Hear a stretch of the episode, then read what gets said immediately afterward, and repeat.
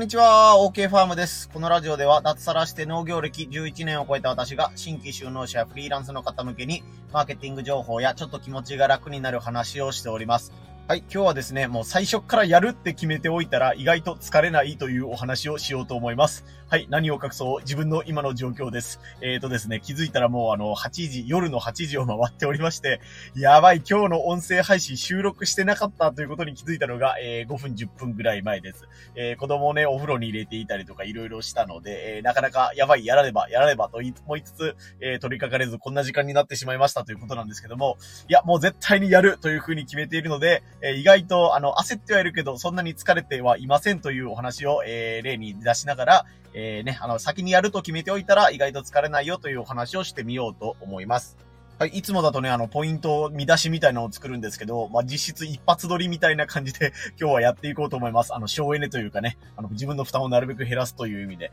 えーやっていこうと思います。えーと、参考にさせてもらうのが、メンタリスト DAIGO さんの超集中力っていう本に出てきた言葉をいくつか、えー使わせてもらうんですけども、まず、ウィルパワーっていうね、ウィルですね。あの、I will 何々とかいうので、英単語でよく出るウィルっていう文字なんですけども、あれにはね、あの、意志っていう意味がありまして、何何々するぞみたいな感じで強い自分で意志を持っているっていう感じの、意志っていう単語として will という、えー意味で使われることがある単語です。で、それをもじって will power ね、意志の力みたいな感じで、えーやろうとする力みたいな感じでね、えーその大悟さんが紹介されてたのか、もしくは、あの、大悟さんも、あの、海外の方のこの本を読んで、この言葉を知ったみたいな感じだと思うんですけども、ウィルパワーというのが人間には備わっているというお話です。で、ウィルパワーというのはですね、まあ人間朝起きてから寝るまでの間に、まあ大体あのね、あのマックスの値が決まっていて、えーあることをするために、えー減っていくと。えーで、ウィルパワーがどんどんどんどん減ってくると、それに伴って疲れてくるみたいな感じなんですけども、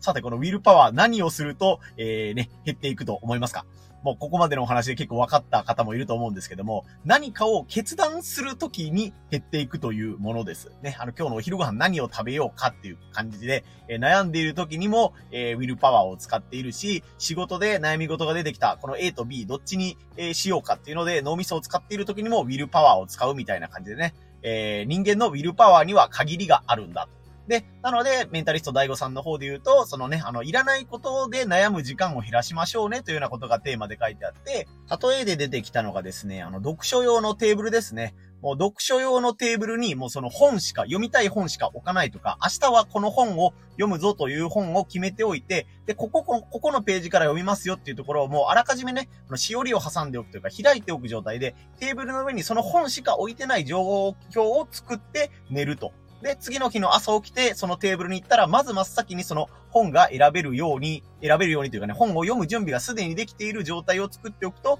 ウィルパワーを使わずに、よし、本を読むぞというふうにいきなり本にね、取り掛かれるということです。本の横に、例えばスマホが置いてあったり、違う漫画本が置いてあったり、えーこれも読んでないなっていうことで、どれかを読もうみたいな感じで、本を並べておくと、えーどの本を読もうかなとか、ね、どういう順番で読もうかなとか、えー違うことを考えてしまって、本を読む前にすでにウィルパワーを使ってしまうみたいな感じですね。なので、えーね、あの、自分が集中するためにというか、えー24時間というね、1日の時間を無駄なく使うためには、ウィルパワーを大事に使いましょうというかね、無駄に使わないようにしましょうというのが、そのメンタリスト DAIGO さんの、えー、なんだったかな、超集中術だ、超集中術だったかな、そんな感じの本に書いてあります。で、ここで、あのね、あ、そっかそっか、悩む時間を並べて減らせばいいのねという話なんですけども、面白い話がありまして、それは、あのーやるかやらないか悩んでいる時間にめちゃくちゃウィルパワーを使うという話なんですね。今回で言うと僕が、今までの僕というか、1ヶ月前の僕だったら、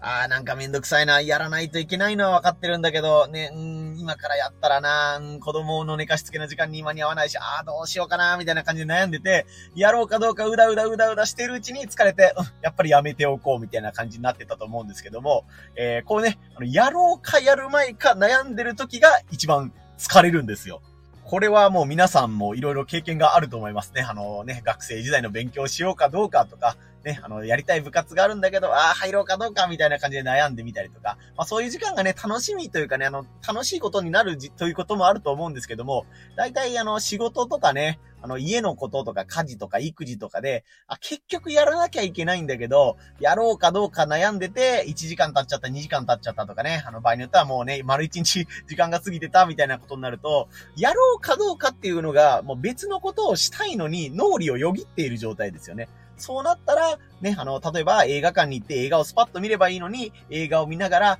あ、仕事のあれまだやってなかった。あー、どうしようかな。でも今映画見てるからまあ電話かけるの後でいいか、みたいな感じで考えながら見たら映画ってあんまり面白くないですよね。で、えー、映画が終わってね、パッと切り替えればいいのに、あー、映画の前にやっぱり電話かけとくべきだった、みたいな感じでこう、うだうだうだうだ悩んでたら、いつまで経ってもそのね、あの、スッキリしないし、ウィルパワーもどんどん消費されていって、結局疲れちゃうみたいな感じですね。で、話を元に戻して、今日の自分なんですけども、もとりあえず何があっても音声配信は、えー、必ず毎日やりますというふうに宣言して、4月からね、だいたい今1ヶ月ぐらいかな、なんとか続いてるので、僕の中でやらないという選択肢は、今回に限ってはもうなかったんですよね。なので、えー、妻の方にね、ごめん、ちょっと子供を寝かしつけまでにちょっと車に行って電話してくるけっていうことでね、なんか音声配信撮るって言ったらなんか、何事っていうことで怪しまれそうなんで、なんか、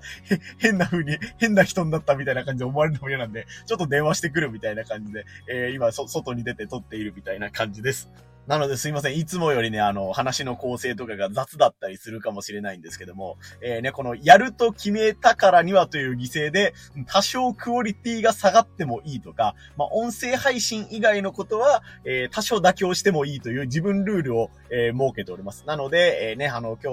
日、別のことでこれがやれたらいいな、みたいな思ってることもいくつかあるんですけども、それはとりあえず後回しということで、えー、先に第一優先を何かっていうことを今回音声配信信に重きを置くということを自分の中でルールとして決めているので、えー、そこででも悩まなくていいみたいな感じですね。えー、ね、あのー、SNS のこともやらないといけない、ブログのこともやらないといけない、農業のこれもやらないといけないっていうことを考えてるうちに、どれを選ぼうかなって悩んでるうちに2、30分時間が経っちゃうし、えー、選択するのに疲れちゃうみたいな感じになっちゃうのが、もう音声配信を一番にやるっていうことを自分で決めてるので、今回はスパッとこの作業にも取り掛かれるし、えー、実に清々しいというかね、他の分は犠牲になっても仕方ないっていう、すがすがしい気持ちでこの収録に臨めているということなので、え、皆さんもね、あの、ウィルパワーをなるべく消耗しないね、あの、仕事とか家事とか育児とか、え、取り組んでみてはいかがかなと思います。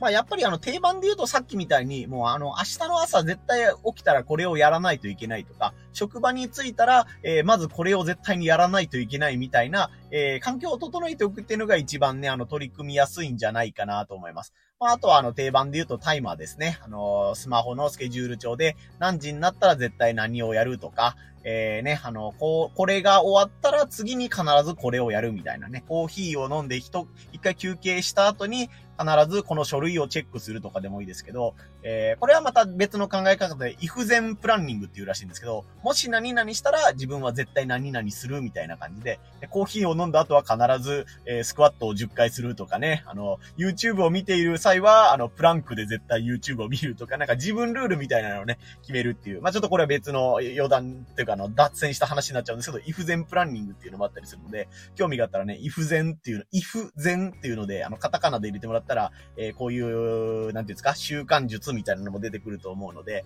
えー、ウィルパワーと合わせてね、このイフゼンなんとかっていうのも、えー、調べてみてもらったらと思います。ね、いつもよりちょっと雑でしょ？普通だったら、あの、イフゼンプランニングとはなんとかかんとかかんとかで、っていうことで、詳しく解説したりですね、あの、この方がこんな風に言ってますっていうのを、まあちょっとメモを残してたりするんですけども、今日はほぼ一発撮りみたいな感じで、えー、ね、あの、一生懸命じゃない、なんて言うんだ、あの、勢いに任せて撮っておりますので、多少雑な部分があるのはすみません。えー、それでも今日なんとかね、おかげさまで、え、音声配信なんとか、えー、収録できて放送できそうなので、ね、あの、今日も頑張ったぞということで、今日の締めくくりに頑張ったぞということで、自分を褒めてあげたいなと思っております。はい、こんな感じでね、あの、農家向けとか、えフリーランスの方向けに、えー、マーケティング情報とかね、気持ちが楽になる話とかをしてますので、SNS とか音声配信のフォローもぜひよろしくお願いいたします。はい、今日はですね、広島県多分30度超えたんじゃないですかね。うちの住む地域も山間部なんですけども、こういう時って山間部の方が気温が上がりやすいんですよね、夏場って。なので、広島の海沿いよりも山の方が気温が高くてですね、多分32度とか3度とかなった地域もあるっていう風に聞いたんで、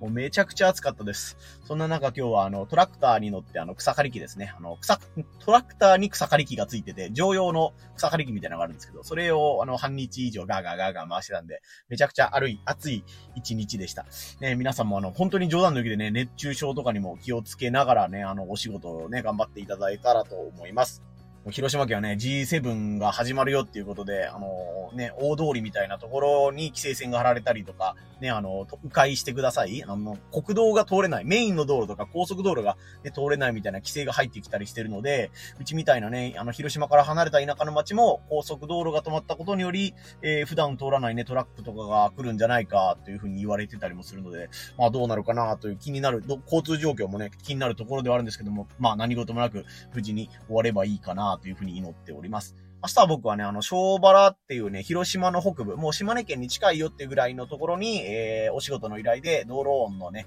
農薬サンプルお手伝いに行ってこようと思いますので、明日もですね、まあ5時起きぐらいかな、4時半ぐらいに起きて5時に自分の街を出て、広島の県北に行ってきますみたいな感じなので、えー、ね、それこそ寝坊しないように 頑張ろうと思います。はい、ね、なんとか音声配信も収録できてね、ああ、よかったよかったということで、またこの後実は寝るまでに1個お仕事があるんですけども、それも頑張りつつね、えー、明日もいい一日になるように、えー、締めくくり頑張ろうと思いますので、皆さんも頑張ってください。それでは今日も一日お疲れ様でした。OK ファームでした。